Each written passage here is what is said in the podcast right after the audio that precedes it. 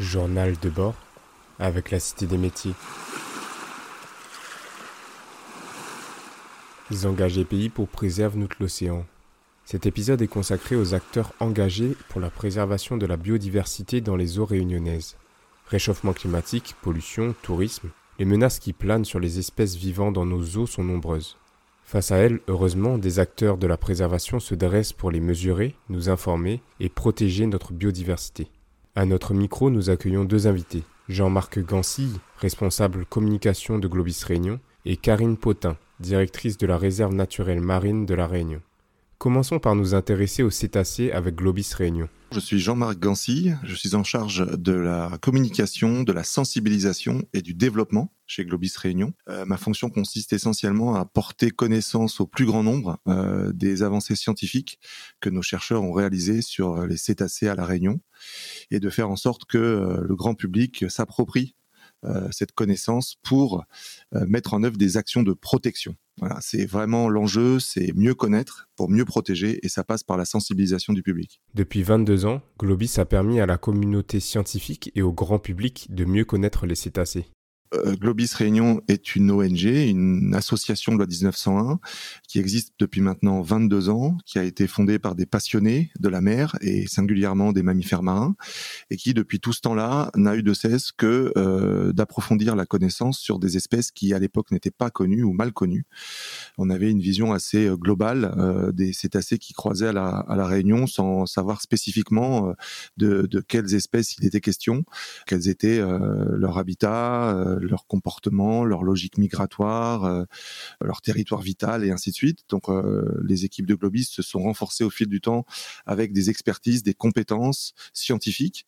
Et aujourd'hui, on est devenu une référence sur ces questions au niveau bien sûr de la Réunion, mais plus encore de l'océan Indien. Et euh, depuis maintenant 22 ans, on agrège de la connaissance sur les mammifères marins qu'on peut voir autour de notre île et plus globalement dans cet océan car il faut savoir que les baleines, dauphins et autres cétacés sont des mammifères marins vulnérables à de nombreuses menaces extérieures.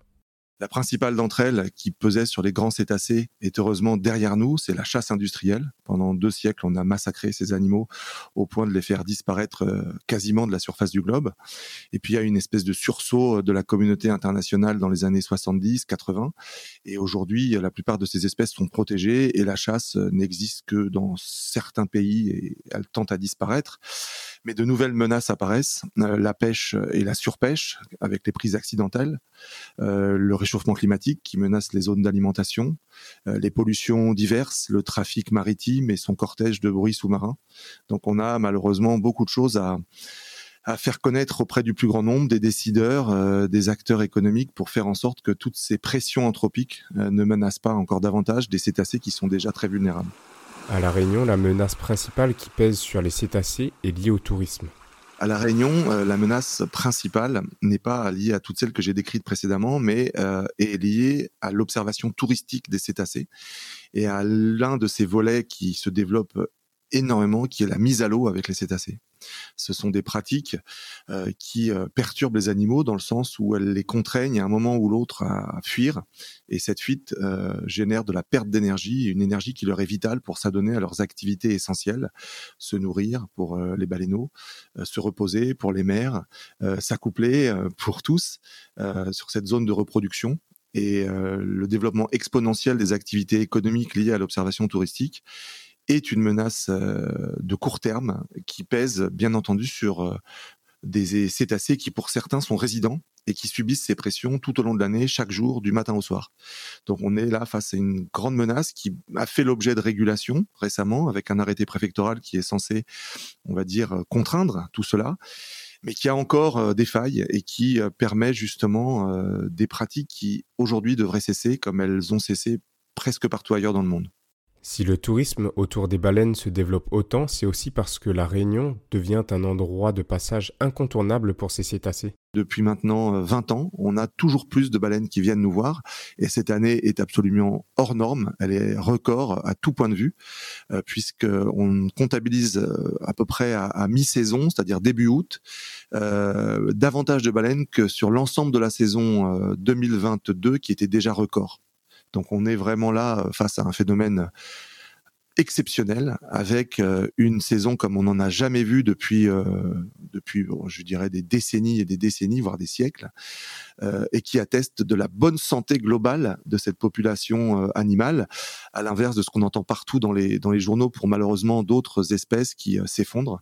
Pour les baleines à bosse le simple fait de ne plus les tuer ben, génère une santé florissante. Voilà. Mais on est face à de nouvelles menaces comme je vous l'ai dit et la plus importante d'entre elle est probablement euh, l'effondrement euh, de leur zone d'alimentation, enfin de leur proie, de leur nourriture en raison du réchauffement climatique. Notre euh, devoir aujourd'hui, c'est de, c'est de faire en sorte qu'ils puissent cohabiter en bonne harmonie avec nous et de faire en sorte de modifier nos pratiques pour que ce soit le cas. Intéressons-nous maintenant aux côtes de notre île avec Karine Potin. Je m'appelle Karine Potin, je suis la directrice du groupement d'intérêt public Réserve naturelle marine de la Réunion.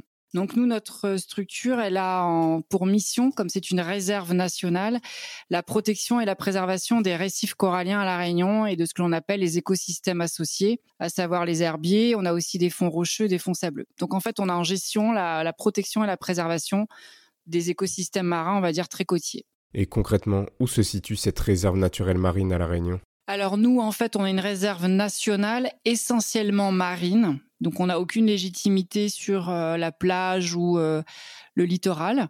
Nous, notre espace, c'est ce qu'on appelle à l'est, ça va de la l'est de haute mer, c'est là où la mer monte le plus haut, on va dire, pour être très simple, euh, jusqu'à après la barrière corallienne, à peu près 50 mètres de profondeur. Donc on va des communes de Saint-Paul jusqu'à l'étang salé. Donc on a Saint-Paul, trois bassins Saint-Leu, les Avirons et l'étang salé. Donc 35 km, 40 km de long. Et en fait, on gère tout cet espace, euh, cet espace marin. Malheureusement, la santé de notre récif corallien n'est pas bonne. Donc, on a fait un suivi au moment de la création de la réserve en 2007, un suivi sept ans après et le suivi l'année dernière. Bah, ce qui se passe, c'est que malheureusement, euh, du fait de nos, de nos suivis, on s'est rendu compte en fait que les récifs coralliens globalement ne vont pas très bien, puisque nous en fait on a, la, on a beaucoup de difficultés à la Réunion. C'est que un, comme je l'ai dit, nos récifs sont jeunes, ils sont proches des côtes. Du coup, ils vont subir euh, très rapidement et directement les impacts euh, du bassin versant, de tout ce qui se passe sur le littoral, en aménagement, mais également c'est ce qu'on appelle le bassin versant, puisque comme on a des montagnes, donc toutes les activités en amont, euh, agricoles, euh, industrielles à moindre titre et également urbaines, vont avoir un impact en aval. Donc l'imperméabilisation des sols, les cultures agricoles, les pesticides, mais également tout ce qui va arriver par les ravines, vont avoir un impact. À cela s'ajoute que comme on a aussi un récif très côtier, on a beaucoup d'usages au sein de ce périmètre qui vont aussi fragiliser euh, euh, ce milieu. Et pour couronner le tout, on a également euh, le changement climatique qui peut apporter également des phénomènes de blanchissement et donc du coup de mortalité des coraux.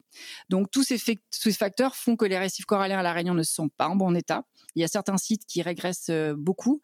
Par contre, on a quand même quelques signes encourageants, heureusement, euh, notamment dans les zones de sanctuaire où toute activité est interdite. Là, on voit des effets positifs de la protection et notamment aussi sur les secteurs nord de Saint-Gilles, donc à partir du port de Saint-Gilles jusqu'à Boucancanotte ou Cap Laossé.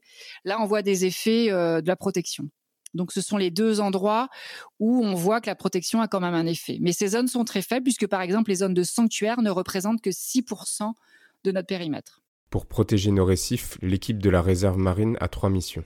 On a trois grandes missions principales qui concourent à cette protection.